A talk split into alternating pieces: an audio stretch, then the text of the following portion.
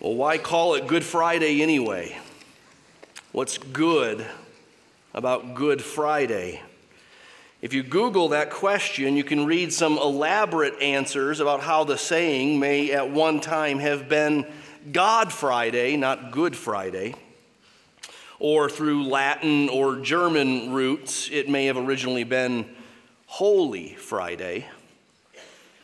But I think a simpler explanation is that we've always called it Good Friday because though Jesus was killed violently and unjustly on that Friday, he did not stay dead. He did not remain in the tomb. He rose on the third day. Furthermore, what he did when he died was not simply the experience of temporarily losing out to his adversaries.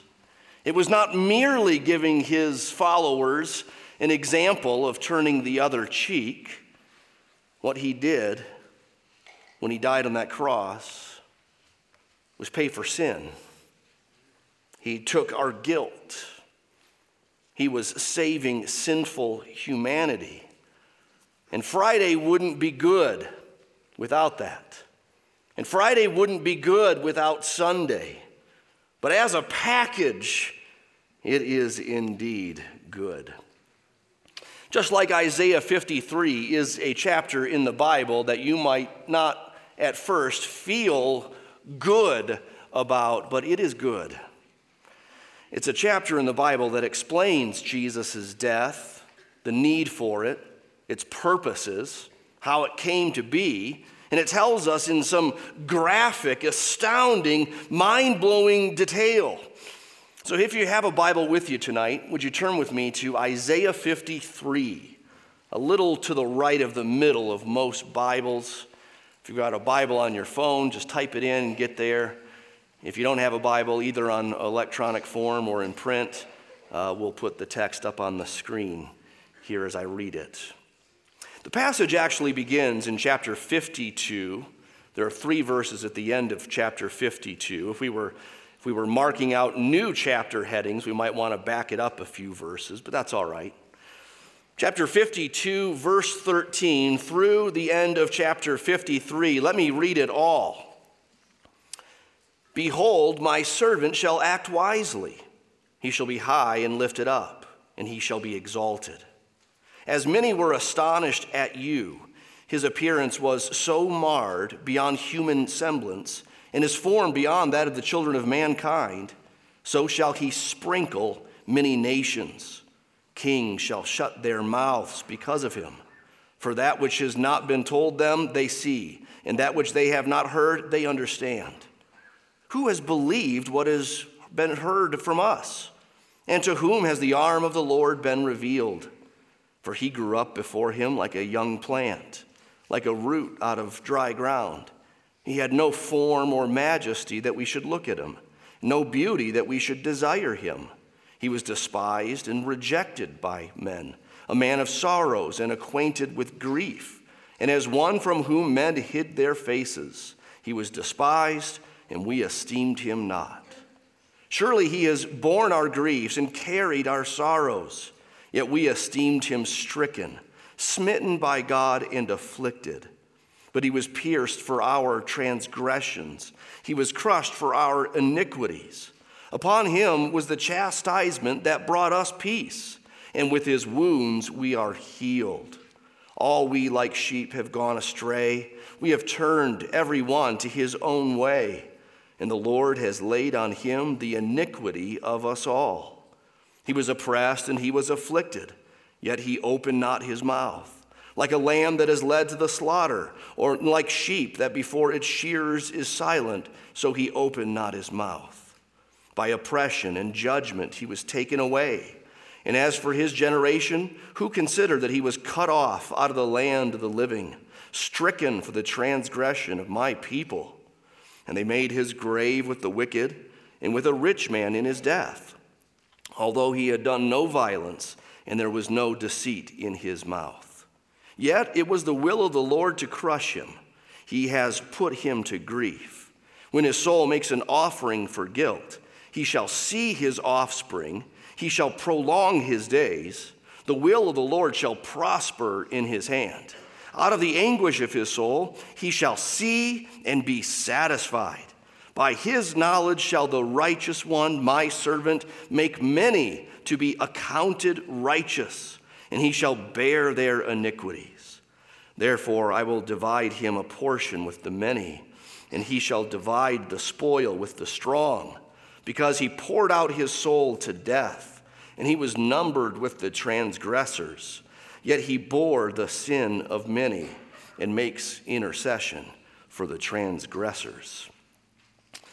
Well, this is God's word for us this evening. Let me presume upon your patience and take a few minutes to tell you a little bit about the book of Isaiah as a whole. Partly because the Bible is not come to us in just a collection of sayings. These chapter numbers and verse numbers don't always help. People love, you know, this verse and that verse. And the Bible can be wrongly treated like it's a box of chocolates, and here's a good one, and there's not a great one, but okay, it's chocolate and we'll eat it, I guess. No, the Bible is more like a, a mosaic or a tapestry, a grand story. And this chapter stands out on the landscape of the Bible, kind of like a Mount Everest or a K2 summit. But it is still part of a whole mountain range in the book of Isaiah that we should get a bird's eye view of. This book was written 700 years approximately before Christ. At a time when God's people had, for many generations previously, gone astray from their God, they had turned to other gods. The book of Isaiah says that God's people at this time were just as wicked as the nations around them, the pagan nations that they were to be a light to. During the days of Isaiah, you get the feeling that he might be the lone man in the land who is with God and for God. And God told Isaiah the prophet that his preaching in his time would not be effective. People would not listen, they would not hear. And that proved to be the case. At the end of Isaiah's life, he was sawn in two with a wooden saw. Nevertheless, what he wrote down was for his generation a warning and a judgment. And for generations that followed, it was also a warning, and even more than that, an invitation and a message of hope. There are two halves to the book of Isaiah. Chapters 1 to 39 are the bad news. Chapters 40 to 66 is the good news.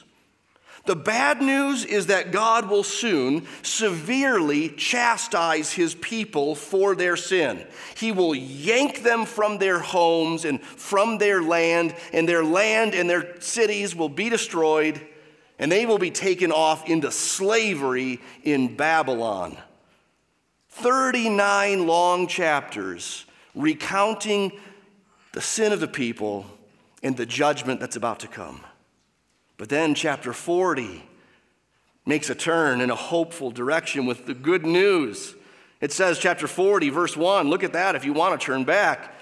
Comfort, comfort my people, says your God. Speak tenderly. Her warfare is ended, her iniquity is pardoned. A handful of chapters later, you can see chapter 45 for this. God promises that the chastisement that's coming won't be forever. The slavery that's, that's coming, it will come to an end. They will return to their land. God will restore them after 70 years. What's more, God will save them. God will actually fix them. He's going to fix this historic, unending problem of human rebellion. God will forgive, He will have mercy. Chapter 48 says He will hold back His anger. In fact, He will extend His mercy and salvation beyond the borders of Judah, even to the ends of the earth, to the nations. Chapter 49, verse 6 it's too light a thing, it's too small of a thing for God to just save one nation. He's going to save the world. Chapter 49, verse 7 My salvation will reach to the ends of the earth. Or chapter 52, verse 10, you can see we're getting closer to where we started reading. The Lord will bear his holy arm before the eyes of all the nations, so that the ends of the earth will see the salvation of our God. But how will God do it? Not just restore them to their land, but save them, forgive them, fix this thing, not just them, but the whole world. How will God do it? Through his suffering servant. The suffering servant that we read about at the end of chapter 52 and in through all of chapter 53. It's a glorious piece of God's word. The old Baptist preacher Charles Spurgeon said, This is one of the chapters that lie at the very heart of the scriptures. It is the very holy of holies of div- divine writ. Let us therefore put off our shoes, for the place whereon we stand is special holy ground. This 53rd of Isaiah is a Bible in miniature. It is the condensed essence of the gospel. So that's what's before us this evening.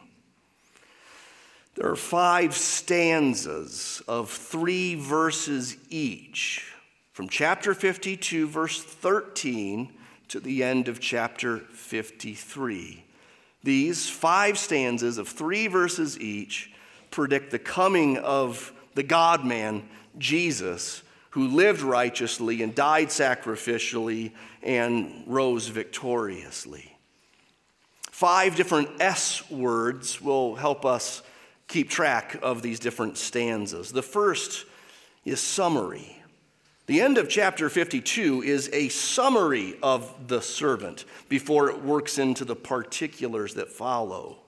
There's the summary. Notice verse 13 he'll be exalted. He'll act wisely, he'll be high and lifted up, he'll be exalted. We should behold this, we're told. We're, we're wanting to do that tonight. We're wanting to behold the suffering servant. He'll be exalted, no surprise, this is God's man. However, verse 14, he'll suffer. It'll be astonishing how greatly he'll suffer. His appearance was so marred, verse 14, beyond human semblance, beyond any of the children of mankind. This suffering, though, will not be aimless or unfortunate. Verse 15 also says it will mean sprinkling of the nations. What is that? Well, you wouldn't get it if you were unfamiliar with Old Testament and what came before. This is referring to the priestly sacrifices where blood was sprinkled on the mercy seat as a symbol of covering sin. This is saying that this suffering servant is also a priest, and his suffering will be a sacrifice. It will be a cleansing, a purifying. And again, not just of Israel, but of many nations. Kings from these nations will stand in awe at all of this. Verse 15 says, They will shut their mouth at all of it the suffering and the exaltation. There's the summary. Secondly, their scorn. Their scorn, verses 1 through 3 of chapter 53. Notice chapter 53 begins with two questions, two important questions relevant for the whole rest of the chapter. Who has believed what he has heard from us? And to whom has the arm of the Lord, the strong saving arm, to whom has that been revealed? Who gets this? That's the question. Who gets this? Who understands this? Who sees this? Who will believe that this is God's plan, and this is God's man, and this is salvation. Many won't. Many instead will scorn. Verse 2 He grew up like a, a young plant, like a tender little shoot off of a branch that you might be tempted to snip or prune because It doesn't look good. It doesn't look necessary. Eh, like a root out of the dry ground. It's not promising, it's not hopeful. You think of Jesus' humble beginnings, his humble birth, his humble family. Well, that's what verse 2 is talking about. He had no form or majesty that we would look upon him and be impressed by him. It's not so much that this is saying Jesus was not handsome but was ugly. That may or may not be the point. The, the point is, he wasn't impressive, and even more important is that we were blind to whatever glory was there. He had no outward impressiveness, and the glory that was there was cloaked in human flesh, packaged as a servant, and it was presented in suffering. And much of the world is not impressed by that. And so he was despised and rejected by man, a man of sorrows, acquainted with grief. Men simply hid their faces from him. Ray Ortlund, a pastor in Nashville, he's written a book on the whole book of Isaiah, and he's got this to say about these lines. Do not think, he says, if you had been an eyewitness of Jesus, that you would have admired him. Not even his miracles made the impact that they should have. His own family at first misjudged him. When he traveled with his disciples, it wasn't like the movies. Jesus didn't have a holy glow about him.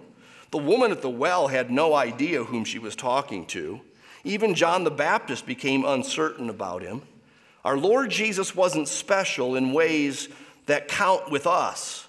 In fact, he became hideous in his sufferings so that people shunned him. Why did the servant of the Lord sink so low? Ortlund asks. He had to become like us for us to become like him. That's good. Thirdly, sacrifice.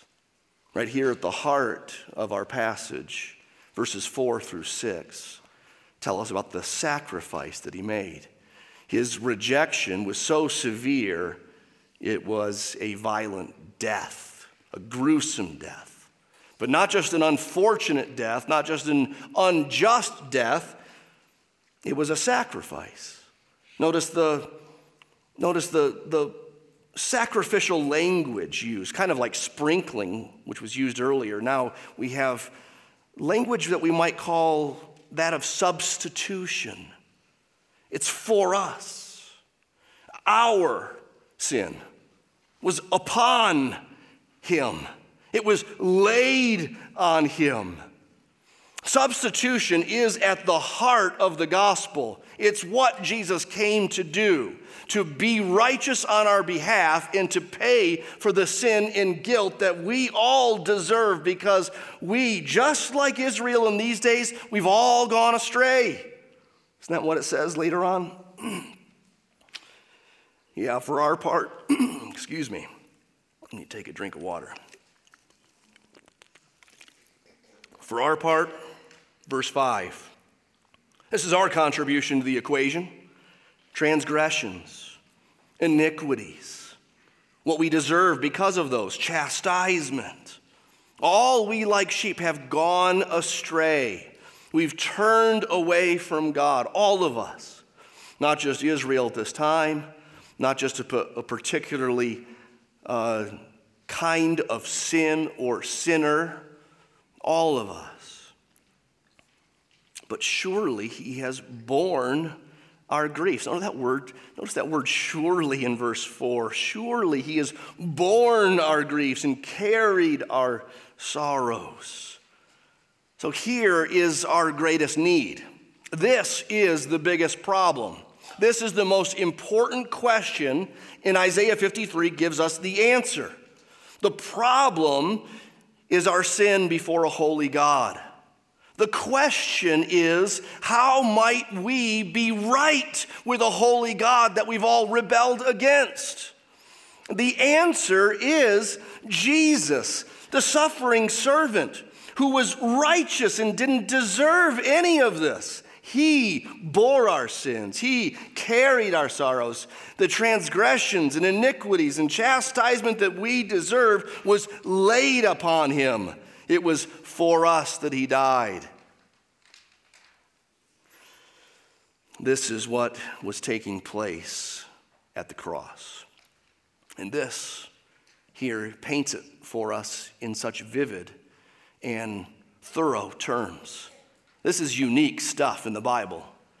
I don't know if you know this, but when you get to the gospel accounts and it records the crucifixion, some of the gospel writers will simply say, and he was crucified between two thieves. There's no, there's no gruesome detail. There's no elaborate description of the violence. Of course, it's there in the, the mind of anyone who actually saw crucifixion in those days. The first Bible readers would have come across the word crucifixion and shuddered because they'd seen it.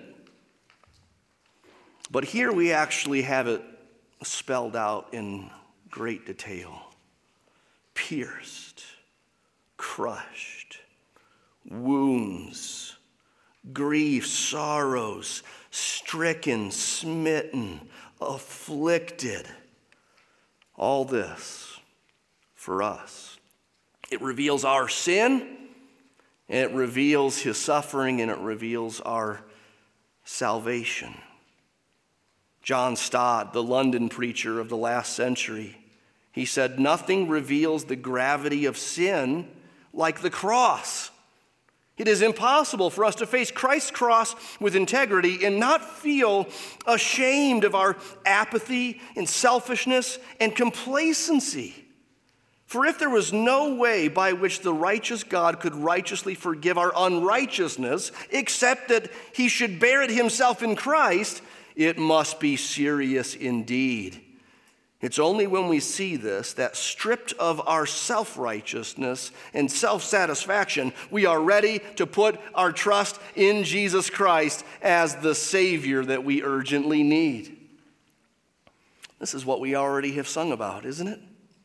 There is a fountain filled with blood drawn from Emmanuel's veins, and sinners plunge beneath that flood lose all the guilty stains. You came from heaven's throne, acquainted with our sorrow, to trade the debt we owe, your suffering for our freedom. Or was it for crimes that I had done that he groaned upon the tree? The answer is yes. Amazing pity, grace unknown, and love beyond degree. That's the sacrifice of the suffering servant. Fourthly, Verses 7 through 9 tell us about his sinlessness. His sinlessness. It was sinlessness in the face of such grave injustice and cruelty, shown to us in his silence before his accusers and abusers, and eventually his murderers. If you just look down, you can see verse 7 is talking about his trial when he opened not his mouth and was led like a lamb to the slaughter. The gospel writers quote this as they record Jesus' trial. Verse 8 describes his death. Verse 9 describes his, his burial with amazing detail. He made his grave with the wicked and with a rich man in his death. His tomb was provided by a rich man. Verse 9 restates his innocence, his righteousness, his sinlessness, the, the injustice of his treatment. And by the way, this is the portion of Isaiah 53, if you know Acts 8 at all. This is the portion of Isaiah 53 that the Ethiopian is reading in his chariot one day. And he doesn't get it, he doesn't understand Philip is sent by the Holy Spirit to engage him. The Ethiopian asks Philip, About whom is this guy talking about? Is he talking about himself, the prophet Isaiah, or is this about someone else? And then we read in Acts 8 Then Philip opened his mouth, beginning with this scripture of Isaiah 53 He told him the good news about Jesus. There's the question each of us needs to ask Who's this about? And hear the answer from Philip in Acts 8. This is the good news about Jesus. Fifth, the news just gets better because there's success. The last stanza of three verses tells us about the success that he wrought. He was successful because this was God's plan all along. Notice verse 10 it was the will of the Lord to crush him. He, God, has put him to grief. Theologians call this the covenant of redemption, that in eternity past, Father, Son, and Holy Spirit agreed to do this thing. The Son agreed to go to take on flesh to pay for sins, to suffer and die and be raised and be exalted. Jesus, it said of him in Hebrews 12 that for the joy set before him, he endured the cross. This was the plan all along. It didn't need revision partway through. It wasn't like the cross is the banana peel, but the resurrection is, uh, you know, it's the boomerang. It comes back around and now it's all good. Oh no, this was the plan all along the death and the resurrection. Jesus was dying as the just one for the unjust ones that he might bring us to God. He was successful. He was successful. Proof of that is his resurrection. Look down at the end of verse 10. He shall see his offspring he shall prolong his days. The will of the Lord will prosper in his hands. Verse 11, it's out of the anguish of his soul that he will see and be satisfied. He doesn't just die, this one goes on living after he dies. Here's the resurrection 700 years before it happened. He's victorious. He gets the portion, he gets the spoil. That's victory language. It's, it's completed, it's as good as done. You see in verse 12, at the end, it's put in past tense. He bore the sin of many, he makes intercession for the transgressors. It's as good as done. It didn't happen yet. In fact, it won't happen for quite some time, but it's coming. It's sure. It's victorious. And, and his victory means our victory. If we believe it, if we see it, if the Lord reveals it to us as powerful. Do you remember that question back in verse 1? Chapter 53, verse 1. Who has believed what he's heard from us? To whom has the arm of the Lord been revealed? I ask you tonight, has God revealed to you that this stuff we're talking about in this chapter is God's powerful arm of saving and redeeming humanity? Do you believe this stuff? Do you believe that what the prophet wrote down 700 years before was fulfilled at the coming of Jesus, in his suffering, in his sacrifice, in his success and glorious resurrection? Now, naturally, left to ourselves, we won't see the cross as salvation. We will see it as sad and unfortunate, or even embarrassing or stupid.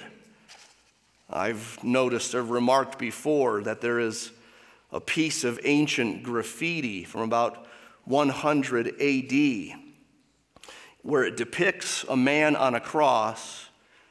That man has the head of a donkey down below is a man gazing up, and written in script in Greek it says, Alexamenos worships his God.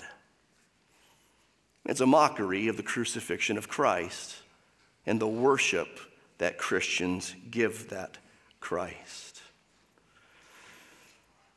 Paul said long before that, probably in the 40s or 50s AD, we, pe- we preach Christ crucified. That's a stumbling block to the Jews, and it's foolishness to the Greeks. So you can understand from one angle, even from some, some scriptures, like Deuteronomy 21, where it says, Cursed is everyone who hangs on a tree. You can understand how, from some scriptures, the cross of Jesus and the crucifixion of so called Messiah would be or could be a head scratcher or even a non starter for many Jews and also Romans. But with Isaiah 53 in one hand and the gospel accounts of the life and death and resurrection of Jesus in the other hand, how can we deny that this is what Scripture says? That Scripture says what it is, and, and this, is, this is true. The New Testament writers just keep coming back to Isaiah 53. 39 times they either quote from it or allude to it. 39 times, perhaps more than any other Old Testament text. How can we deny that this is simply the plan of God and the fulfillment of prophecy spanning 700 years in between? I mean, what are the alternatives? Let me help you out if you haven't thought about the alternatives. Here's what this is what critics would say. One option that any similarities are just coincidental or a stretch or not there. The similarities that we might see between Isaiah 53 and Jesus' crucifixion. Some would say, yeah, you, you guys are seeing it because you stare at it too long and you want it to be there. Well, I leave that up to you whether you think that's legitimate. Another group would say, Perhaps Jesus went out of his way to play at the fulfillment of Isaiah 53. But just too many people are involved. You can't get yourself crucified by the Romans uh, unjustly. Other people are involved in this, right? I mean, you might be able to conclude that maybe with the triumphal entry, Jesus maybe did some play acting to fulfill it. Like, hey, go get me a donkey. I'll get on it. I'll come marching in. There'll be a lot of excitement. Maybe with something like that, you could say Jesus planned to fulfill this, but not with the cross, not with all the betrayal, not with the detail like a rich man paying for your tomb. Another group would say this servant isn't a person, it's Israel as a nation. And that's partly true, but Isaiah 53 sure looks like a person, doesn't it? It sure looks like an individual, doesn't it?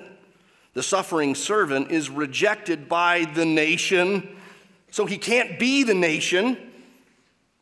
The suffering servant dies, dies unjustly and innocently Israel never died, never died unjustly or innocently. It's much easier to conclude that the servant Israel, a nation, in the plan of God, eventually would be embodied and, and fulfilled in a perfect Israelite, a single person, Jesus Christ of Nazareth. Sometimes the most obvious and easiest answer is actually the one that is the most spectacular and miraculous. So, this is the answer to the problem. The problem. Your wrestling with guilt, your struggles with shortcomings, your feelings of inadequacy, your inability to fix both what's outside of you and inside of you and by the way, the world tells you the problem you're dealing with is outside of you and the answer's inside of you. But Christianity says, no, actually, the problem is you, it's inside of you. And the answer is outside of you in Christ, in his death and resurrection. He's the answer for guilt. I was reminded this week of Lady Macbeth washing her hands after her role in Duncan's death. She cries out, Out, damned spot! Out, I say!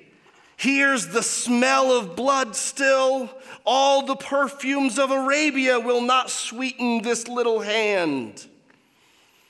How much better to look to Christ in faith and see Him as your payment, your guilt removed, your salvation, and your righteousness.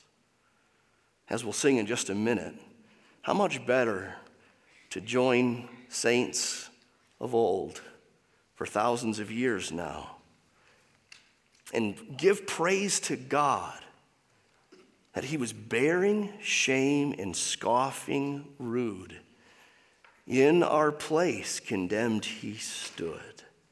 He sealed his pardon, sealed our pardon with his blood. Hallelujah. What a Savior. Guilty, vile, and helpless we. Spotless Lamb of God was he. Full atonement. Can it be? Hallelujah. What a Savior. Let's pray. Lord, indeed, I do pray for those with us this evening for whom this is all new or foreign or strange. We pray it would come to be in their hearing this evening glorious, wonderful, the answer.